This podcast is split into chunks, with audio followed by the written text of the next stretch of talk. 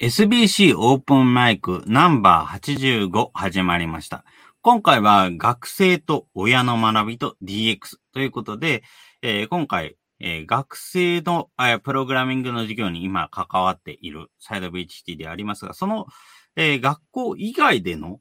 えプログラミングとか、パソコンとかデジタル機器との付き合いとか、そのあたりについていろいろとあ子育て支援団体にも関わっている方とお話をしていこうと思います。ということで、えー今回、井出志保さんにおと、えーお越しいただきました。どうも、よろしくお願いいたします。はい、井出志保と申します。よろしくお願いいたします。はい。よろしくお願いいたします。それではまず簡単にではございますが、自己紹介からお願いできますでしょうか？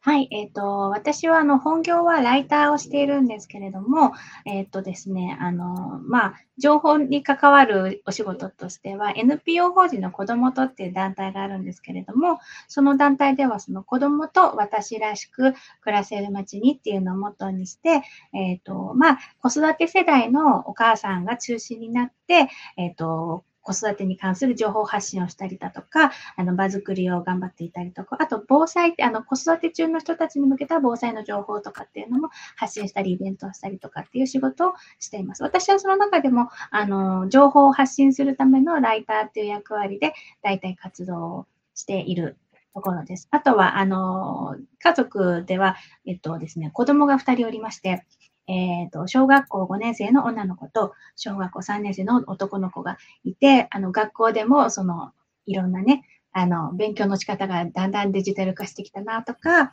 あの、勉強の内容にも、そういう、まあ、プログラミング、簡単なね、プログラミングとかっていうのも入ってきたので、おおなるほどと思いながら、えっ、と、過ごしているお母さんです。よろしくお願いいたします。よろしくお願いいたします。それでは、まず今回のプログラミングについてということなんですが、やっぱりあの、一応学校の方から聞いているのは、うん、現在だとプログラミングそのものを授業でやるというより、なんかプログラミングというものが、まあ、あの、それぞれの学校の科目、理科だったり算数だったり社会だったりに組み込まれていくとか、そんな話を聞いたなというような記憶はあるんですけれども、その辺って実際どんな感じなんでしょうかね？えっと、そうですね。ちょっと子供に聞いてみたら、そのプログラミングっぽいことをしているのは、スクラッチをやったことがあるっていうのを聞いたんですけど、毎年言ってるんじゃなくて、確か2年生の時に、あの、パソコンルームみたいなところがあって、で、そこにみんな集まって、そこに、えっと、スクラッチが入ってたのかな。で、それを使って、えっ、と、まあ、ちっちゃな課題というか、こういうことを動かし動かし方をしましょうとか、こんなことをやってみましょうっていうようなことを先生と一緒にやったそうなんですね。で、えっ、と、その後は、そのパソコンの部屋に来て何かプログラミングの授業をするっていう感じではなくって、えっ、と、タブレットがもう、えっ、とですね、えー一人一個、もう名前がべしって貼られているものが、あの、全校セットに配られているので、そこに入っているものを、えっ、と、操作するっていうようなのが、メインに、デジタル系で言うとメインになっているのかなって思います。で、ほぼ、えっ、と、5年生の、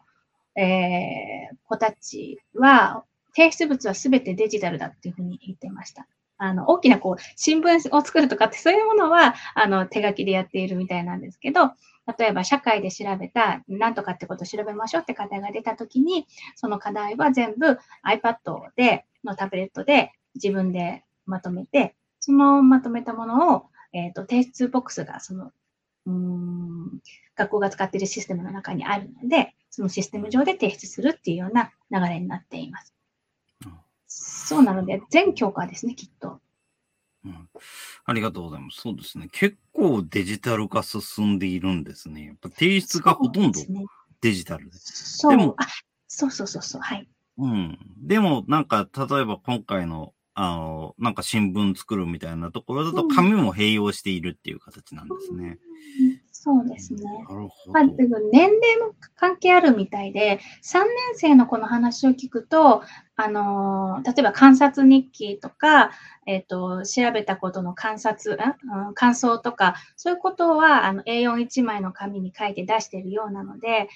えっ、と、学年によって、もしかしたら、どこの部分をデジタルにするのかっていうのは変わってくるのかなっていう、この、これは親の外から見た感じの感覚なんですけど、っていうのは感じます。うん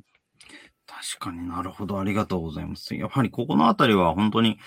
年度ごとにっていうのも変わってくるでしょうね。やっぱりこういうシステムができたからそれを使うとか、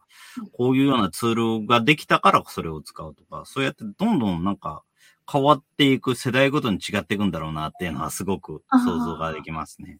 そう、そうだと思います。あの、ちょうどコロナ禍に入った時に、えっと、ガラッと変わったっていう印象がありまして、あの、一番親として変わったなと思ったのは、こ学校とのやり取りの仕方が、すべてデジタルになった、ほぼデジタルになった。うんで、えっと、コロナ禍の前の時には、あの、学校休みますっていう連絡すらも連絡帳を誰か友達に渡して、学校に持ってってもらって、その手帳を持って帰ってきてもらって、うちに届けてもらうっていうやり取りしかなかったんですけど、まあ、電話もありますけど、電話はちょっと混むので、ご遠慮くださいっていう話があったので、基本その手帳のやり取りだったんですけど、コロナ禍になってから、えっ、ー、と、すごく、えっ、ー、とですね、紆余曲折あったんですけど、あ、最初はですね、あの、システムがなかったんですよね。多分学校で使えるシステムがなかったから、医療用のやつを使ってたんですよ。あの、医療用のアプリで、もう名前も忘れちゃったんですけど、えっ、ー、と、毎日学校に行くのに、えっ、ー、と、健康観察って言って、えっ、ー、と、どういう状況かっていうのと、えっと、温度、体温か。体温を毎毎回、毎日毎日学校に送んなきゃいけないんだけど、うん、その送るアプリが多分、おじいちゃんおばあちゃんとかが、あの、健康観察に、病院にそれを伝えるとか、そういう感じの雰囲気がするアプリを使って、転校生徒が、えっ、ー、と、学校に送るっていうようなことを最初はやってます。1年ぐらいかな、それは。で、その後、うん、あの、ロイロノートっていうアプリ、私は横浜市に住んでるんですけど、横浜市では、その、ロイロノートっていうのをよく聞くので、うんと、うちの学校ではそれを使って親の連絡もしているし、子供もさっき提出するって言っていたものも、ロイロノートの中にそういう仕組みがあって、提出ボックスがあるので、そこに行けば、えっと、自分のものも提出できるし、あと提出されたもの、みんなのものを、あの、誰々ちゃんの作品はこれだよっていうのを、あのタブレット持って帰ってきた時に見せてもらったりとかするので、うん、そうです。だから、ちょっと話戻ると、親のと先生とのやりとりも、その、あの、えっと、出席します、あ、欠席しますってやりとりも、その、アプリでできるし、何か相談事ちょっと泣いちゃったんですけど、こうこうこういうで泣いちゃったのでっていうような、ちょっとしたあの、お話も、ペラペラペラっとメモ欄に書いて、ピッと送信すれば先生が見てくれるっていうの。うん、あの、だからコミュニケーションがちょっとやりやすくなったなって感じがしますね。うん、なるほど。確かに。いろいろノートの名前は、本当にこういうような活動してる非常によく聞きますね。はい、本当に導入事例多いところなんだろうなっていうのは感じています。やっぱりその他にも、やっぱりこういうようなツール、いろんなものを使って、本当にデジタルに通信をしている、デジタルでやり取りをしているっていうのが増えたんだなというね、すごく思いますけれども、本当、やっぱこういうようなツールって基本的にはじゃあパソコンでも見られるし、例えばあの親御さんはスマートフォンで状況を見たりとかもできるとか、そんな形になってくるんでしょうかね。そうですね。あの、うん、基本、私はえっ、ー、と、学校のやり取りするものは全部スマホで済ませていますし、うん、他のママたちとか見てても、まあ、スマホかなっていう感じがします。でも、あの、パソコンでも、あの、導入、導入というか、うんと、使えますよっていうようなのが、最初に、あの、学校からバーってこう、プリントでね、あの、送られてきて、あの、配られて、こういうふうに、あの、使い始めてくださいっていうようなのが、いろいろあったので、そんなに困ったことはないかなっていう感じがするんですけど、あでもやっぱりそれも、あの、そういうデジタルの、あの、使ったことのないデジタル、何、用品というか、ものを、えー、触るっていうのに、割と個人差があるなっていう感じが周りの感覚ではですね。例えば PTA とか、そう、PTA で、あの、このコロナ禍でズームってかなり一般的になりましたよね。うんこのオンラインで、あの、会議をするっていうようなのが。だから、えっ、と、私は仕事でもオンラインで、あの、文章の書き方教室とかも開催したりしてるので、もう、ズーム様々で、ズームなんて素晴らしいって思って 使っているんですけど、ママの中には、あの、使ったことないっていう方も多くって、あの、PTA 総会かな？全体会みたいなものを、ズームでやろうかっていう話が上がった時があったんです。結局やらなかったんですけど、あだけど、その話が出た時に、ちょっとこう、及び腰というか、え、使ったことない。え、どうやってやるんだろうっていう方が結構多かったっていう印象があるんですね。私はそこにすっごいびっくりしたあしたんですけど。だから、きっと、まあ、学校がそのプリントをペラッと渡すっていうので、一応、えっ、と、だから3年、4年ぐらい経ってみんなに浸透してきたなって思うんですけど、もしかしたら最初そのプリントで渡しても、なかなか難しい人たちもいいたのかもなっていうような、あうの、ん 感覚はあります。だから、あの、うん行き渡るまで、まあ3年ぐらいかかったのかなっていう。ああ、3年。なるほど、そうですね。やはりそのぐらいがかかりますもんね。うんやっぱり、特にオンラインのツールって、あの、どれだけ話をしたかっていうのにも結構寄ってくると思うので、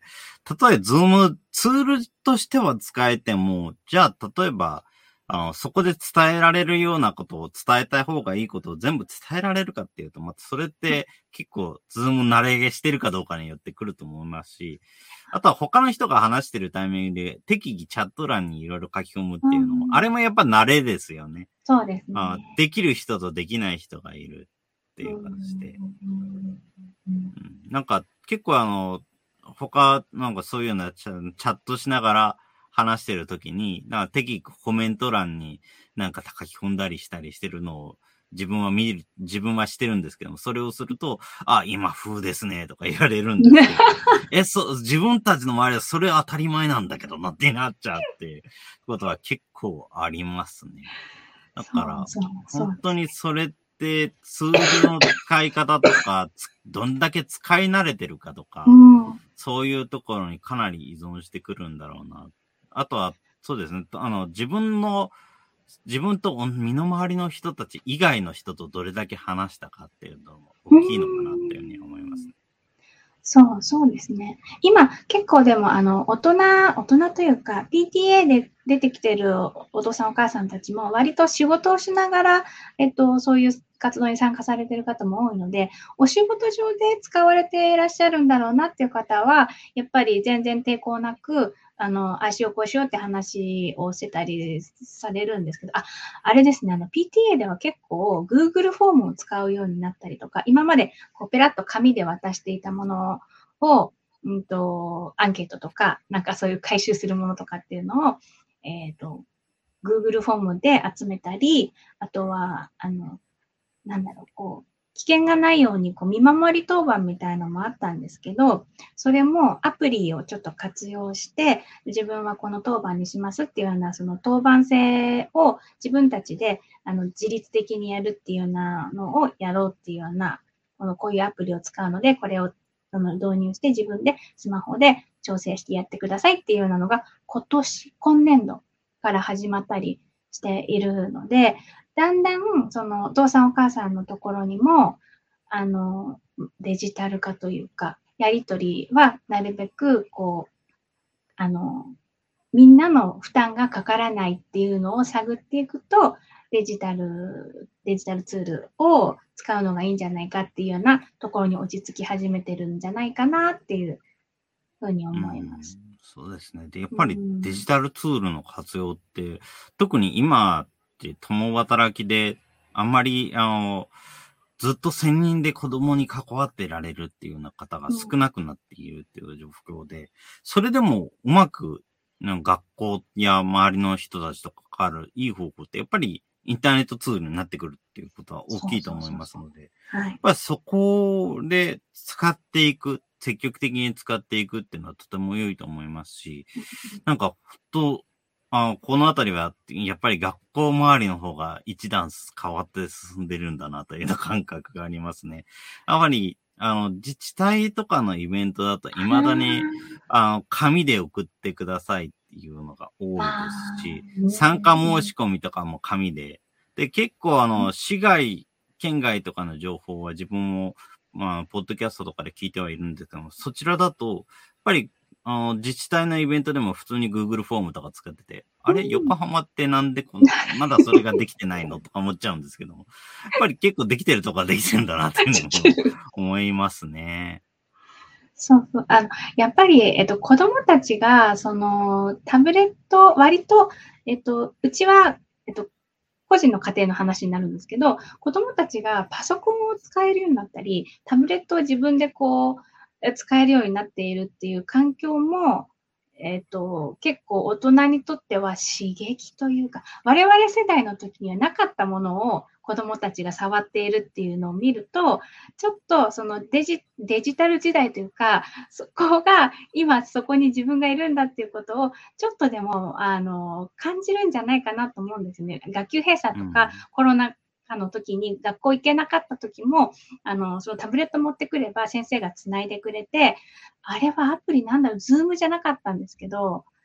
Google ミーティングかなんだろう。なんかそっち系のやつ、タブレットの中に入っている、あのみんなで会えるオンラインアプリを使って朝会やったりとか、授業まではいかないんだけれど、ちょっとあの課題のお知らせとか、ちょっとわからないところをアナウンスしたりとかっていうことをやってるっていうのを家の中でやっているので、でそういう子供たちの姿を見てると、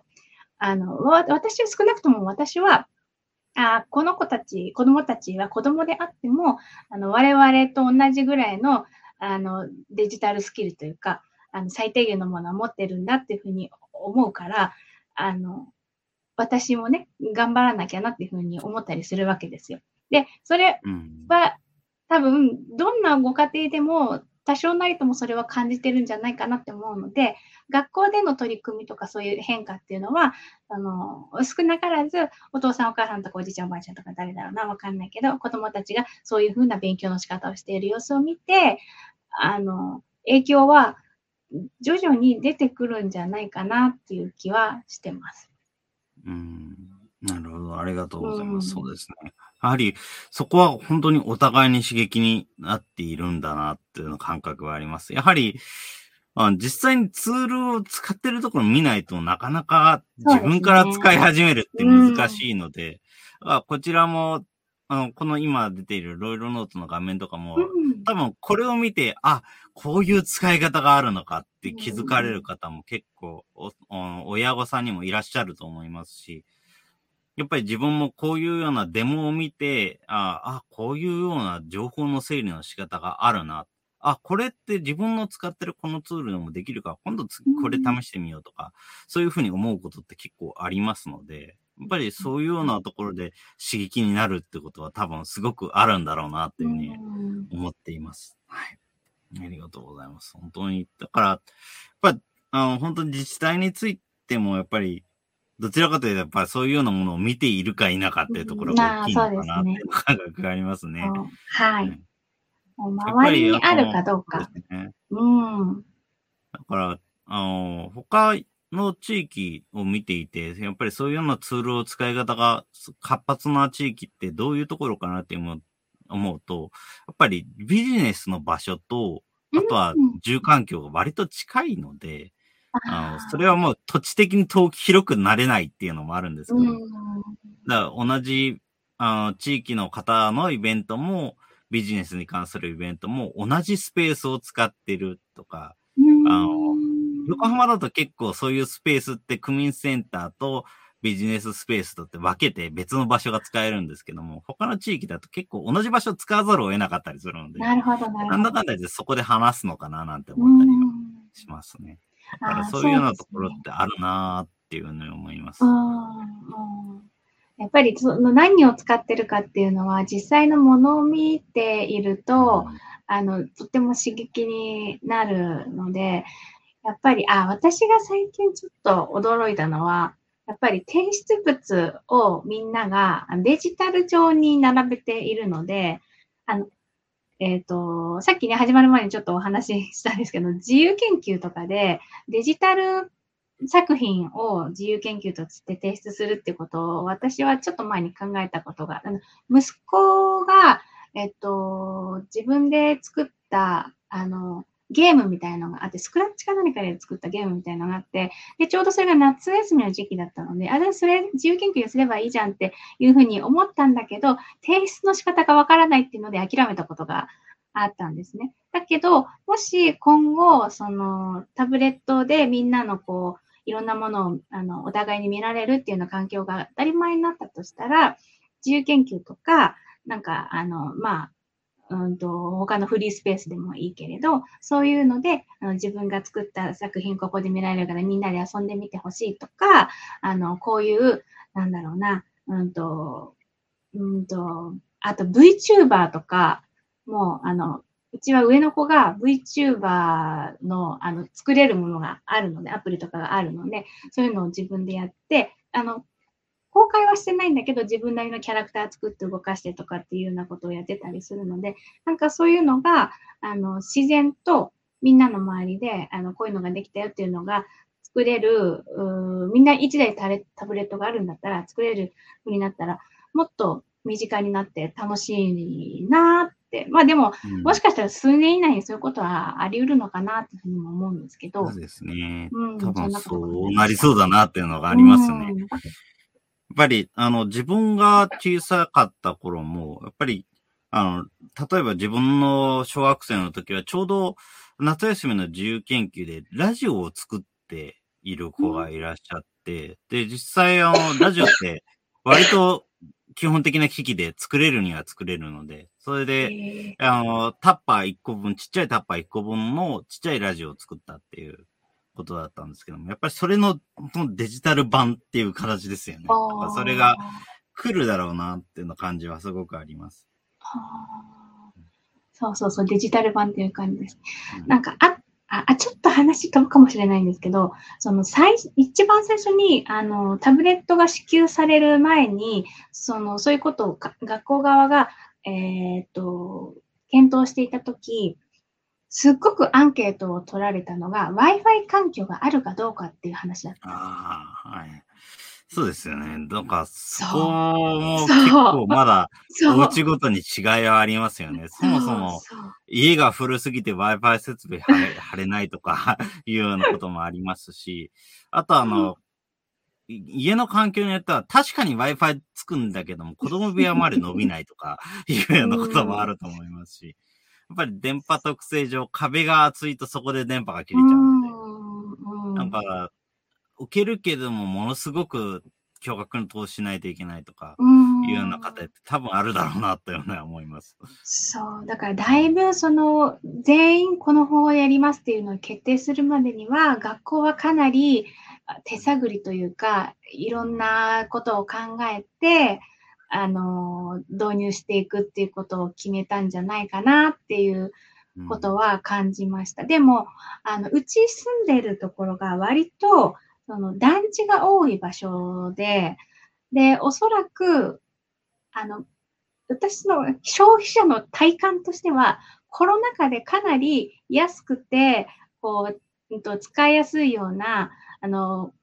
Wi-Fi の会社みたいなのが、すごく宣伝が多かったんですよね。団地で、あの、これぐらいの人が入ればこれぐらい安くできますから入ってくださいみたいなのとか、うん、でそういうのが多かったので、もしかしたら、その、その学校が Wi-Fi ありますかできますかどうですかっていうのと、探ってる時期と同じタイミングで、この地域の Wi-Fi 環境も だんだん整っていったっていう背景もあるのかなとは、うん、それは、そうですね。本当にありそうですよね。ここ最近は特にやっぱりコロナ禍もありますし、そうでなくてもリモートワークって結構増えてはきていますので、うん。はい、やっぱりそうなると、じゃあ通信回線は大事っていうこともありますし、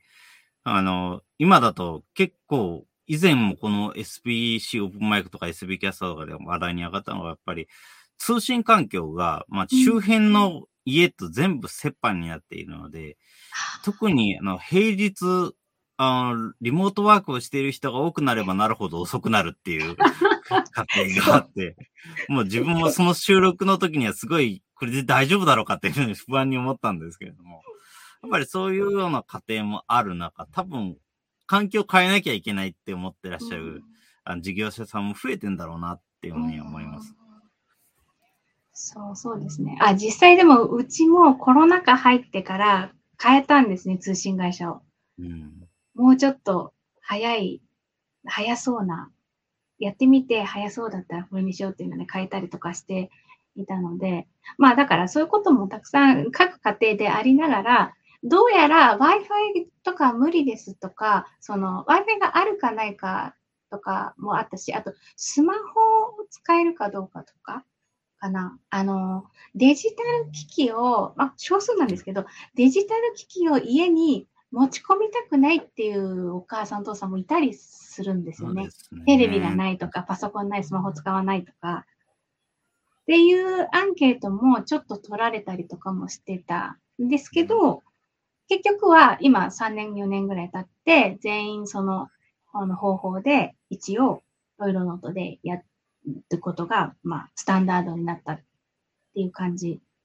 がします。だから、私の感じとしては、学校、小学校の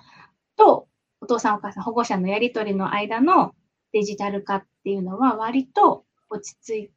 たかなっていう感じで。あとは子供たちがこれからえっ、ー、と、どういうふうにその学習の中で使っていくのかっていうのが、タブレットが導入されて4年目 ?3 年目かな ?3 年目だと思うので、その、あれですよね。一応、その、そのタブレットはずっと、もうその、貸してもらったら、その子がずっと卒業するまで使うっていうことなので、あの、壊さないでください。壊したら弁償ですみたいなのが配られたりとかもあるはあるんですけど、基本、タブレットの使い方は、えっ、ー、と、あれです。学校に大きなケースがあって、で、そこのケースに、の紐が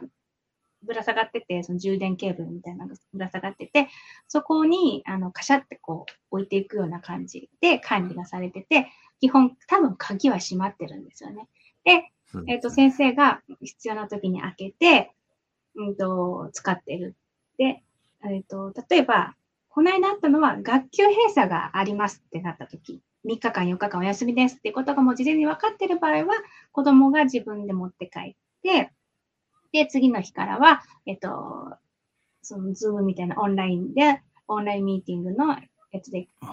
と、聴会をやり、聴会朝の会か。あの、クラスごとにね、朝の会をやり、そこで、今日の宿題は、あの、こういう宿題があります。えっと、後でノイロロイロノートで、あの、宿題のページを送るので、それをやってくださいって言われて、紙じゃなくって、あの、画像が送られてきて、で、あ、それ多分ロイロノートのあれ仕組みなのかもしれないんですけど、その画像に文字をこうタッチペンで入力していくんですね。答え書いていくっていう感じで。うん、で、それを書いたものを提出ボックスに入れると、先生が丸付けして返してくれる。デジタル上で。だからその比重に丸付けして間違えたところは直してまた先生に出してっていうので、やり取りができるっていう。うんだから、じゅ個別授業みたいな感じですね、学級閉鎖の時は。そうですね。ああ、そういうのはすごくいいですよね、やっぱり。うん、うん、やっぱり、あの、学級閉鎖が続くと、やっぱり、まあ、あの、1日目は楽しか、楽しいかもしれないけど、2日目、3日目と続くと、ちょっと、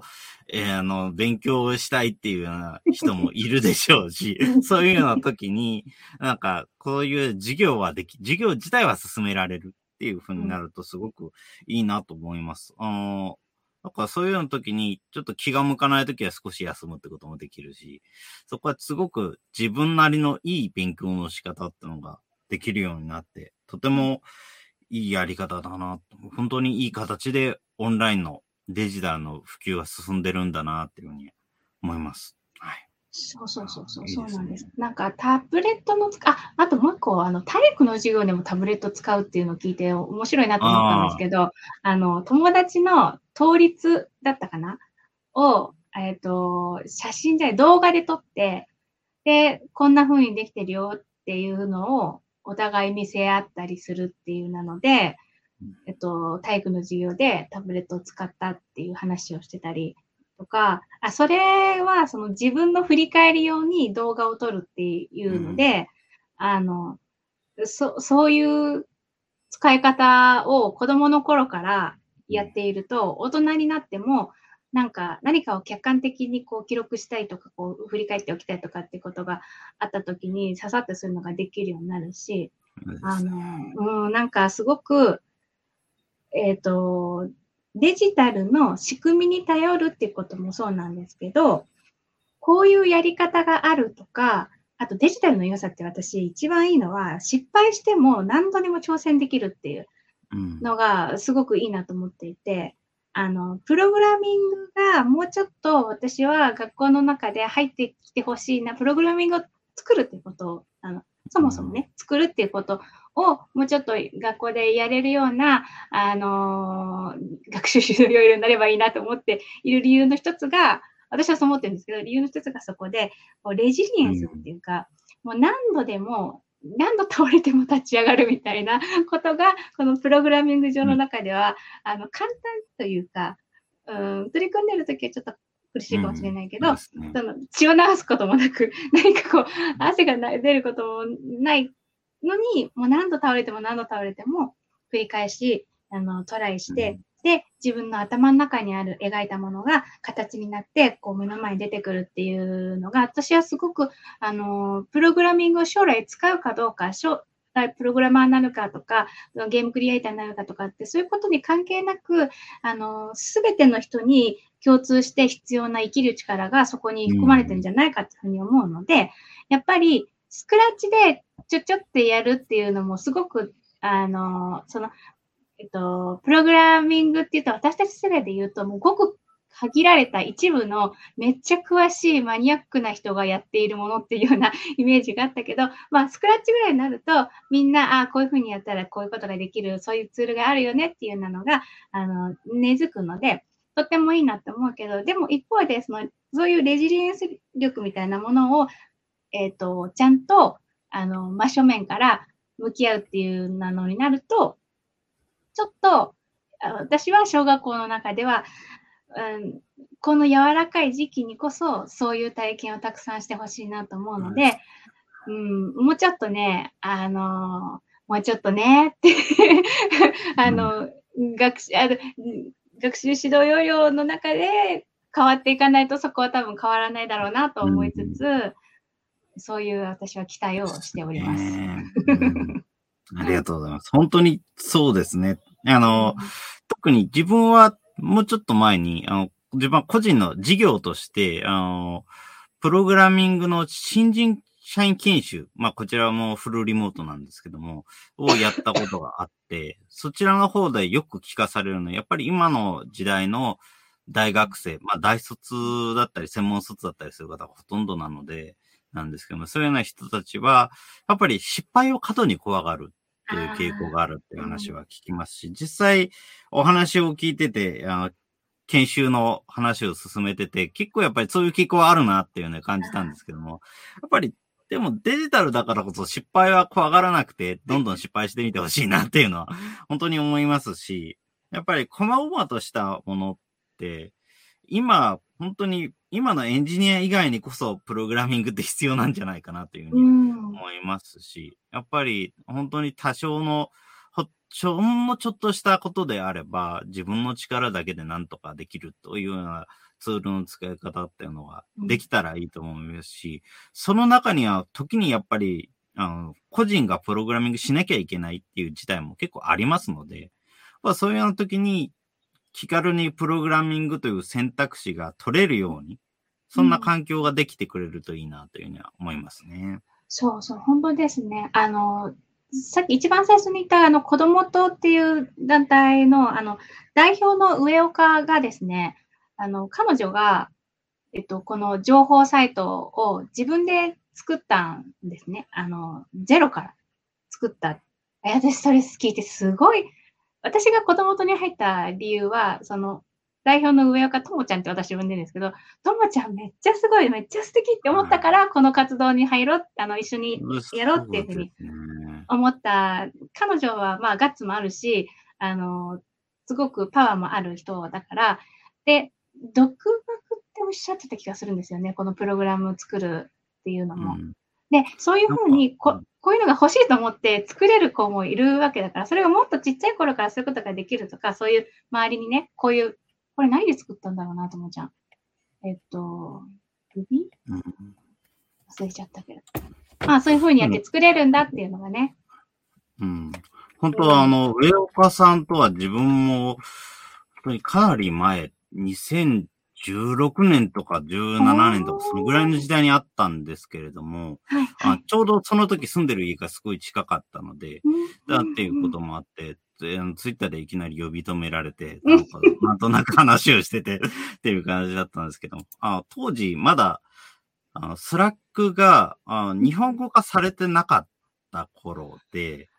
その頃にもう使い始めてたっていう話を聞いて、まだあの、IT 関係の人でも使ってる人って結構珍しいぐらい、あようやくニュースは聞いたかなぐらいのタイミングでその話を聞いて、え、嘘使ってる人いるんですかとか思ってた のがありましたね。なんで、そうそうそう本当に、はい、あそうですね、Ruby 使われているので、おそらく Ruby on Rails でこういう環境で作られてるっていう形みたいですね。そう。だから細かいこういう修正をしたいとか、こういうふうな表示にしたいっていう時も、その代表の上子が、のせこせこそこ自分で打って、いや、代表だから他にやんなきゃいけないこといっぱいあるんだけどって言いながら、あの、作ってあのまあ、今までね、作ってて、ちょっとね、今後はまた別のところに、あの、お願いするっていうようなことは言ってたんですけど、でもやっぱり自分たちの思いをこうやって形にしてこうやって見せていきたいんだっていうのを、あの本人がそれを形にできるスキルさえあれば、こういうふうなことができるんだっていうなのが、うん、あの、なんかプロに任せなきゃそういうのできないとか、そういうことを、あの、取っ払ってくれるなと思って、で、そういうのはやっぱりちっちゃい頃からそれが当たり前だっていうふうに、あの、見て周りでね、周りとかで、うん、あの見ていれば、自分も、あ、これやりたいって思った時に、それをするための努力をしはじ、難なく努力をし始めるはずだから、うん、そういうのはやっぱりね、あの広く知っているっていうことだけでも、全然その、この人生が変わってくるんじゃないかなっていうふうに思うので。うん、そうですね。やっぱり、あのプロ、プロと話をする上でも、知っておくと役に立つっていうのはありますよね。よくあの、こういうプログラミングの業界だと、プロトタイプって言って試作品をとりあえず作ってみるっていうのは、よく言われますけれども、そういうの時に、あの、まず試作品として作ってみて説明、それでこういうものを作りたいんですけどってプロにお願いするのと、全く知らない状態でこういうの作りたいんですけどっていう説明するのは全然違うものになってくるので、だから、プロトタイプでもいいので作れるそのぐらいの実力を持っているのはすごく違うなっていうふうに思いますし、自分はよくあの、プログラミングで料理みたいなもんですっていうふうに話をするんですけども、料理って別に専門職だけが作れればいいってものじゃないじゃないですか。プロのシェフばっかりじゃなくても、家庭料理ならお任せっていうような人は入るし、な本当にな料理って全く知らない人って多分そんなにいないと思いますので、まあできないって言っても、まあでも、あの、卵かけご飯を作るでしょうとか、レンジでチンぐらいするでしょうとか、うん、そういう人っていっぱいいると思いますし、だからそういうような、その感覚であってほしいな。そういうぐらい、なんか気軽に触れられるものでプログラミングがあってくれるといいなっていうふうに思うので、そう思うと、やっぱり、あのプログラミングっていうものがもっともっと身近に、なんか簡単に選べる選択肢として持っておくっていうのはすごくいいことだなって思います。それは、あの、プログラミング側がもっと、あの、あんまりプログラミングしない人に寄せなければいけないっていう必要性もあるとは思うんですけども、ただ逆にやっぱりプログラミングをしない人も、やっぱりそういうようなプログラミングの方にちょっと目を向けていってほしいなっていうふうに思うところでもありますね。うん、うん、そうですね。まあ、あ、そうですね。やっぱりプログラミングの話になると、スクラッチでようやく学校でスクラッチをやったよって話が耳に入ってくる程度で、他のプログラミングに関する話題って、普通に生活して、あ、仕事とかじゃない限り、今ちょっと、あんまり耳にしないような、あ、そうね、子供の習い事でちょっと検討したときに、Python がとかいう話は出てくるかなっていう感じなので、なんかです、あですね、突破口があればいいなってそうですね。本当に、あの以前自分たちがプログラミングの講座を、これは去年のもので、うん、あ今もやってるんですけども、こちらの方でやってて、以前は本当にプログラミング Python を使ってましたと、Unity を使ってましたっていう方もいて、うん、今だと商業で使われているプログラム言語とか、あのゲームエンジンとか、そういうものって結構無料で使える。例えばもう何万円以上稼いでいるって人以外は無料でいいですよとか、そういうようなライセンス契約がある場合が多いので、やっぱりそれ結構無料で使えたりするんですね。そもそも、いくら、いくらお金かか、儲けるような仕事をしてでも無料でいいですっていうような環境もありますし、でもそういうような人たちが、そういうようなものが触れる機会って意外となくて、一方、やっぱりあの、プログラミングを仕事でするような会社、例えばゲームクリエイターの会社だと、あの、ゲームを作りたいと思っているんですっていう話をしたら、じゃあなんか作ったのっていう、必ず聞かれるっていう話。でも、そ、その、それは確かに作った方がいいのに越したことはないんだけれども、でも、作れなかった人を責めるのは違うかなっていう感覚はあって。だから、あの、もう、でも、もうちょっと、あの、普及していくといいなと思います。やっぱりこの、今回の授業も、あの、うん、今今年やっている授業もそうなんですけども、やっぱり、プログラマーっていう人に会ったことがないっていう人も結構いるみたいで、でも、なんでこんなにプログラマーってコミュニティイベントいっぱい開いてて、まあ今でもどうす、まあ今でもきっとなんか裏でなんかやってると思うんですけども、あの、お昼休みの間だけやってる勉強会とかも当たり前のようにありますし、今だとリモートワーク多くなって、YouTube で配信してればなんか勉強会で様子見られるっていう人も増えているので、例えば、そういうの時に、ちょっと新しいプログラム言語の使い方を勉強しましょうとか、あとは、あの、そのノウハウを共有しましょうみたいな勉強会ってすごくあちこちで開催されてるんですけれども、やっぱりそういうような人たちに会ったことがないのってどうしてっていうふうに思うことはすごくあります。もちろん、あこれは、それは、やってるのがみんな横浜じゃないからっていうのもあるとは思うんですけども、やっぱりあの、そういうような勉強会って、リアルでやる場合ってみんな東京に行っちゃうので、あの、横浜に住んでる人も勉強会の主催やってる人で結構知ってるんですけども、やっぱりそういう人も東京でやった方が早いっていうことになってああ、なるほど。集まりそれは、やっぱりあの、会、東京の会社が、例えば自分の会社の活動に関わるんであれば、会場貸しますよって言ってくれるっていうのもあるんですけれども、やっぱり、それ以外にも、やっぱりもうちょっとなんかやりようがあるだろうなっていうふうには思ったりはします。本当にだからプログラミングっていうのが日常的にできるようになってくれればいいし、その方が多分あの、インターネット上にあるプログラミングの情報も、やっぱり、そういう人目線の情報が増えてきて、より読みやすくなってくるんじゃないかなっていう気はするので、そうそうなってほしいなっていうのはすごく思いますね。そうですね。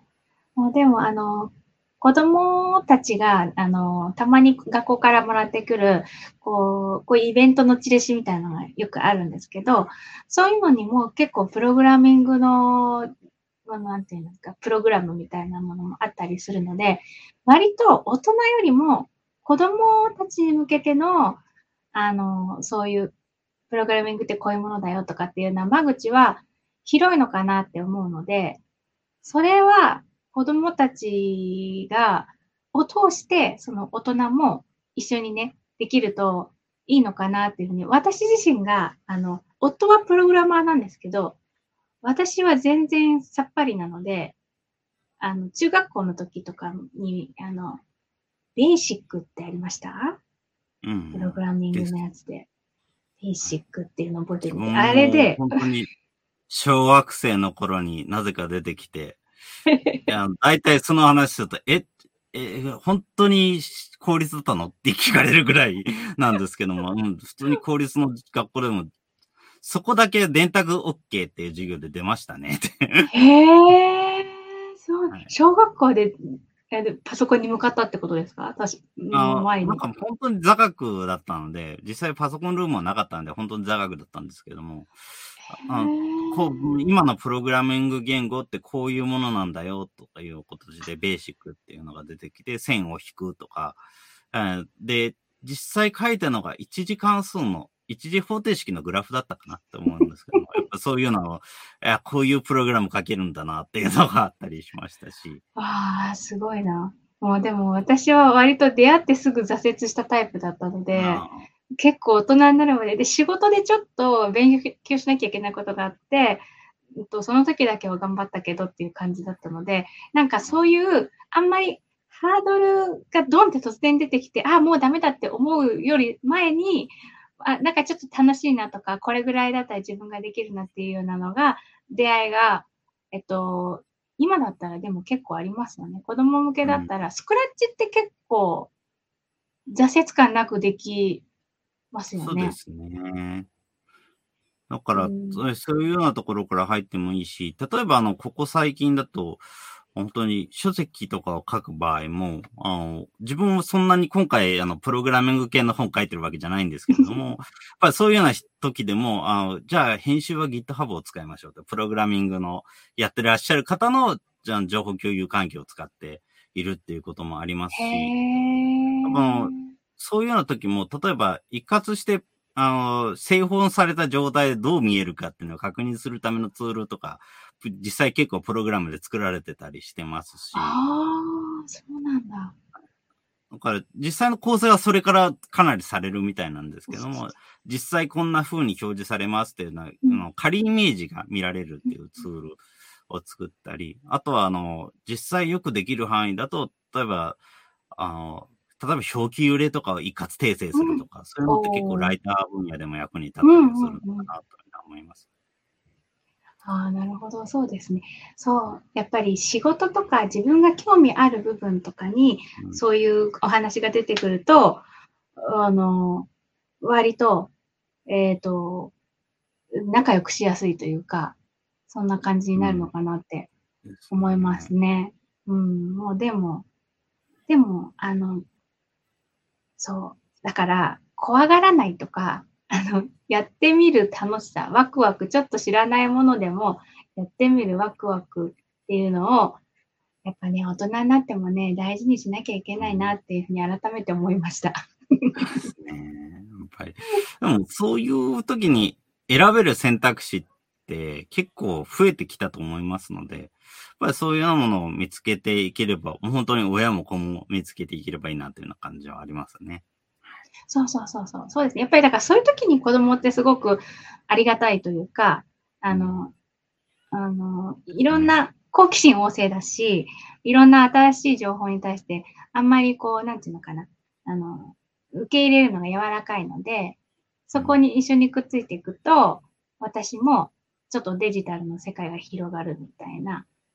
のがよくあるので、そうですね。そう、プログラミング教室とか、その何を、どんなことを学びたいかって、あの子供がね、やってみたいかっていう話を聞いたりすると、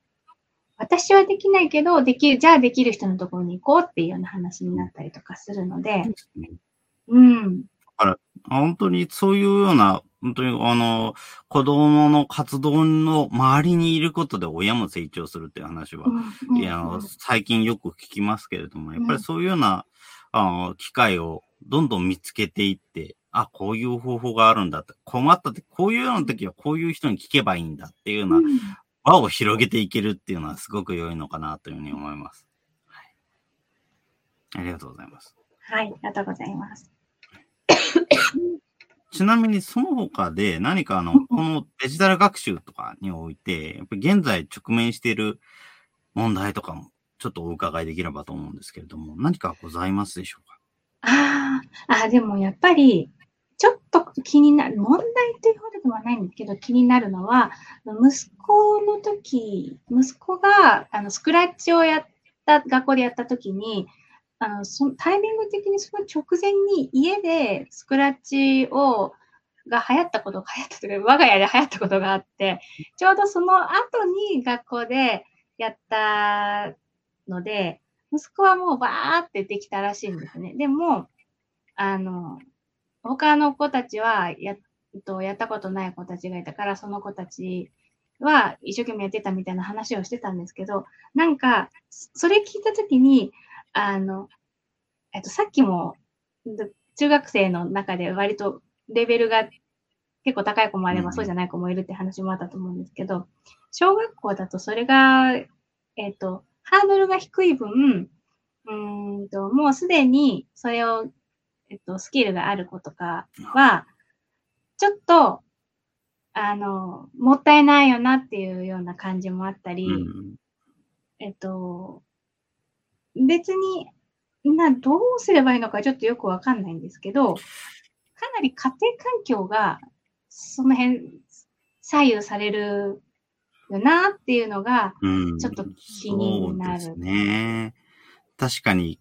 やっぱり環境によってどれだけできてるかっていうのも違いますし、あの、親がそういうようなスクラッチとかそういうものについてどう思ってるかっていうのも結構変わってくると思うので、うん、実際他のところだとプログラミングの講座で、あの、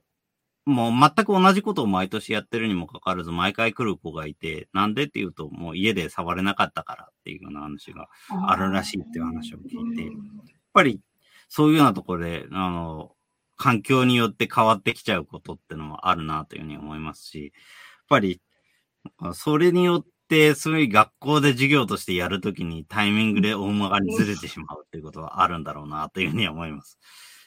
まあそこはでも例題がもっとあるといいんだろうなっていうのもありますね。例えば本当にあの三角形を書きましょうっていうのであれば、三角形書くだけじゃなくて、じゃあそのプログラムで四角形書くにはどうすればいいですか？五角形書くにはどうすればいいですか？みたいな。そういうプログラムを書くっていう方法について話をしたり、スクラッチだと、まあそこまでの工夫ってなかなかできないですけども、じゃあ高速に書くにはどうすればいいですか？とか、そういうような方向にまで話を持っていくとなると、多分全部を網羅すると、結構人によって、人による差異ってなくなっていくのかなっていうような感じはありますかね。ひょっとしたらそういうところに、例えば AI みたいなツールも使えるのかもしれません。実際自分この、今回のプログラミングの授業で使ったのが、あの、はい、JavaScript のプログラムを作例を作るときに、なんかこういう条件で作例何かいいのありますかって言って、とりあえず動きがあること、画面に描画をなんかすること、で、プログラムコードが短いこと、で、あの、む難しい構文とかライブラリは使用しないこと、で、以下の条件で何か作ってくださいって言って、作ったものをほぼほぼそのままサンプルとして使っているので、そういうような例題作りとかには結構使えるかもしれないですね。もちろん、あの、分かってる人が使わないと暴走してしまうこともあるので、そこは注意はいるんですけれども。なるほど。あ、そうそう、そうですよね。この AI を使うっていうのが、私、先生の授業見てないからちょっと何とも言えないんですけど、そういう、こう、ちょっと割と専門知識がいりそうなところに、先生方がそういう AI の、あの、私は、夫も私も、チャット GPI をめちゃくちゃ頼りにして仕事をしてるんですけど、学校でもそういうふうになってくれると、かなり、あの、先生の手から離れて、子供たちがどんどんのどんどん見ていくっていうのが、割と簡単にしやすくなるんじゃないかなっていうのを話聞いてて。そうですね。だから、本当に問題のバリエーションを増やすとか、いうのには実際に使えるんだろうな。あ以前あ、塗り絵のが、塗り絵が欲しいからっていうことで、あの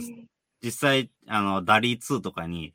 なんとかのキャラクターの線画ってやると、大体キャラクターが線画が出てくるので、それを子供に渡して塗り絵に使ってたっていう事例は結構あるっていう話は聞いたことありますけれども、やっぱりそういうふうに、あの、何か勉強のきっかけに、あの、なんか、チャチャット GPT なり、うん、AI を使うっていうのって結構できるだろうなって思いますね。やっぱり完全ではないからこそ、裏付けのために勉強するっていうこともできますし。うん、そうそうそう。なんか、あの、それは、あチャット GPT の話は結構、私と夫は、あの、じゃんじゃん勉強のために使えばいいっていうふうに思ってるんですけど、うん、まあ、あの、ちょっと別の観点からすると、えっ、ー、と、なんていうのかな。あ、宿題をそのままあの、難なくこなせるためのツールに使っちゃったらどうするんだ的なちゃちゃが入ったりとかしてるのを見ると、デジタルの世界で生きていくっていうのは、そこを自分の力で振り返ったり、こう検証したりとかっていう力をつけていくっていうのが、その世界で生きるための、うん、あの、条件というか、前提というかね、そういうのが、ね、あの、ねっていうふうに思うので、あの、そこの乖離というかね、ちょっとあの理解の仕方が人によってまだ違うのかもなっていうふうなのは思うから、うん、えー、ちょっとチャット GPT をが学校にガツッと入ってくるのはもうちょっと先なのかなっていうのは気もするけど、でも私はそのすごい希望を持っています。うん、そこはやはり事例がもっと増えることが鍵なのかなっていう気はします。やっぱり自分も実際に、例えばチャ、あの、すごく授業のスタイルとしてこれ面白いなって思ったのが、あの、資格試験で、A、AI の、あ AI を活用する認定試験、G 検定っていうのがあったんですけど、えー、面白い。これは基本的に在宅試験で、あの、制限時間は2時間なんですが、基本何やっても構わないんです。Google で検索しても構わないし、辞書を引いても構わないし、あ席立っても何にしても構わないんですけれども、ただ、制限時間は2時間、問題数は180問ぐらいあって、あの、とてもじゃないけど、全部聞いてたら間に合わないっていう感じです。だから、あの、8割以上は全部頭の中に入ってなければいけない。でも、あ残り、例えば、あ、このスペル間違え、わかんないなとか、そういうことぐらいだったら聞いてもいいよっていう。だから、あそれこそ真の理解力なのかなっていうふうに個人的には思っていて、やっぱり、今の時代、完全である必要って多分ないので。うん、そうですね。完全なあと2割の知識ぐらいは多分チャット GPT なり検索エンジンなりが届けてくれるので、うんうん、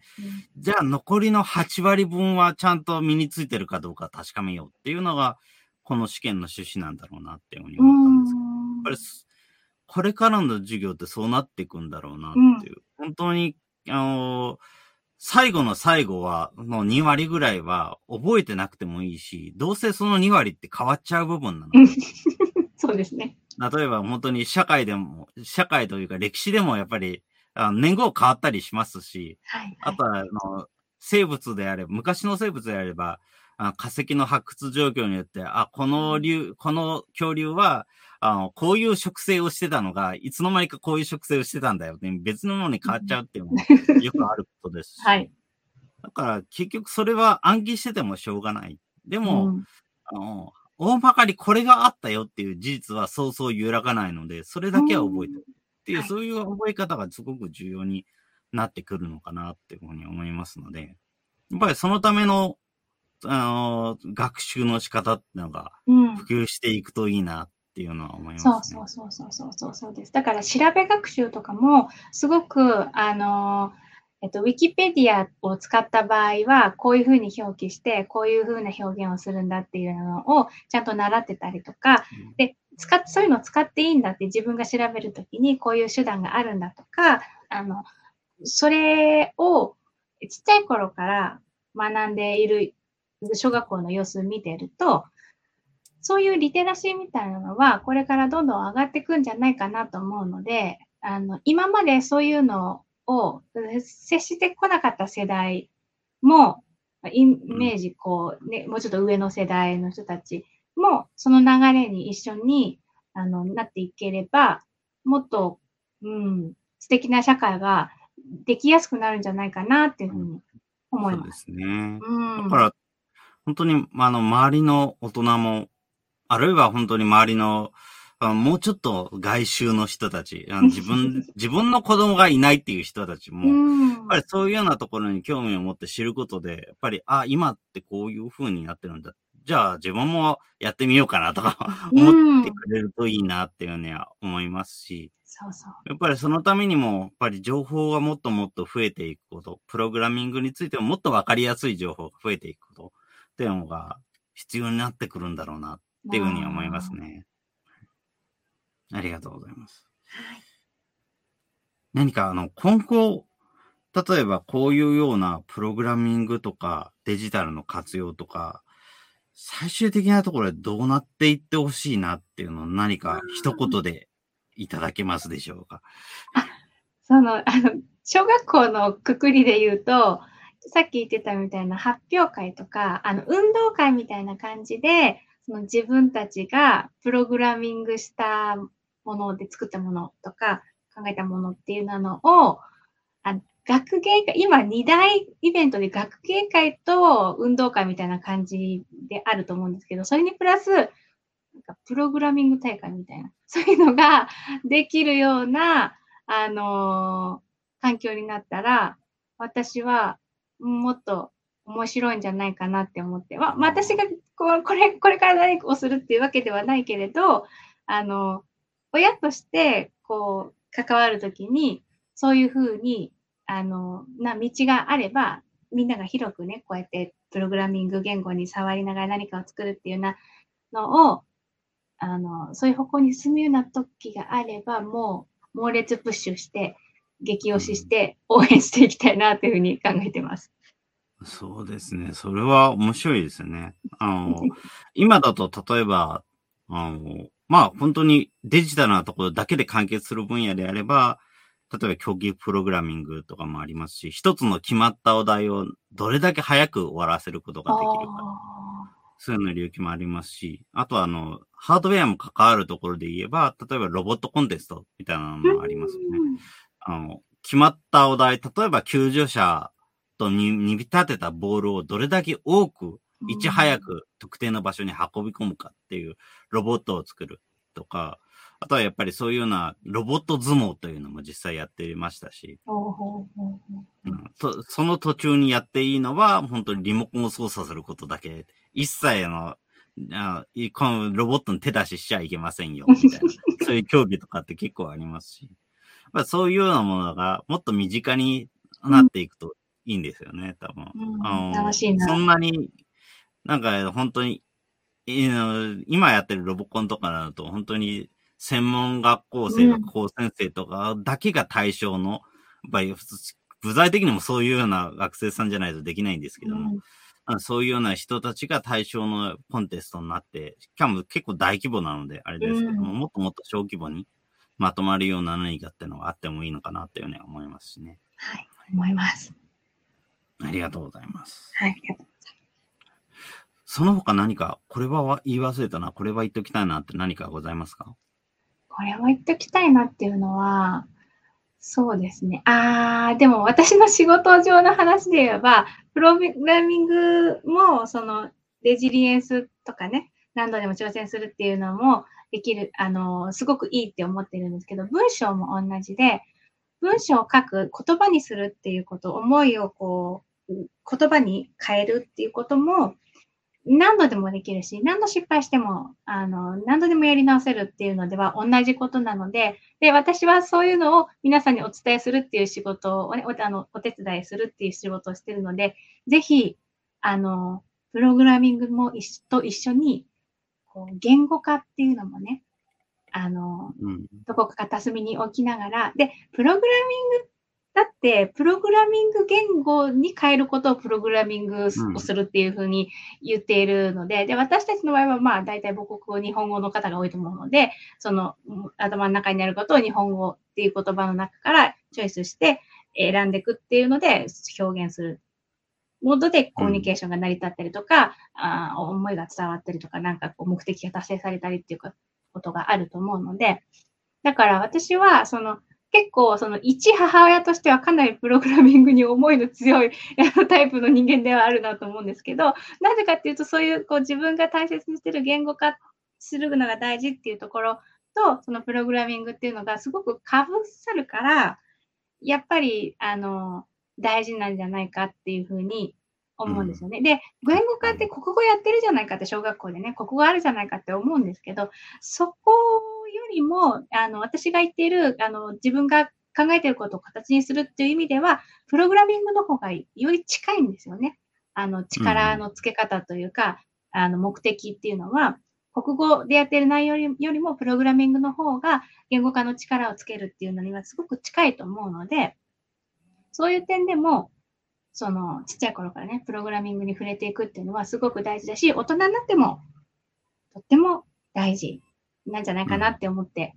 います。こんなところですかね。そうですね。ありがとうございます。はい。本当に、あの、以前、あの、SB キャストでお話いただいた方に聞いてすごくなるほどと思ったのが、やっぱり発信をするほど、やっぱり自信も上手くなっていくっていうことで、要は自信、発信するからこそ、あ、こういうようなことを調べないとこうなっちゃうなとか、こういうようなことを見落とすと、あこういう風になっちゃうなっていうのは癖が分かってくるっていうのもありますし、やっぱりそうなるからこそ発信をどんどん繰り返して自信も上手くなろうっていうような話があって、本当にその通りだなと思いましたし、プログラミング自体も、やっぱり自分もよく言ってるのは、プログラミングに最も重要な言語って何ですか？って聞かれたら、自分は国語って答えますっていうふうにあの。結構やっぱり他の方だと英語ですとかいうようなこと多いんですけども、結局、英語の文章って今だと翻訳ツール聞くので、あの最悪読めなくてもいいんですよね。でも、日本語は読めないと困っちゃうし、表現もできないし、表現できないことは当然プログラミングにもできないので。なので、そういうようなことをするためには、まずは国語力が必要、日本語力が必要になるっていうような話はたびたびしていて、本当にやっぱりだからこそ発信するっていうのは大事だなと思います。それは特に、あの、ここ最近本当にいろんなツールが出てきて、あの、文字でもいいし、音声でもいいし、あね、いろんな方法があると思うので、とりあえず発信してみる。それによって慣れるっていうのはとても重要だなと思います。はい。思います。はい。ありがとうございます。それでは、今回のゲストは、えー、このライターであり、あの、市民、ライターなど様々な活動を行っている、えー、井出志保さんにお話をお伺いしました。はい、はい。えー、今回、井出志保さんどうもありがとうございました。ありがとうございました。はい、ありがとうございました。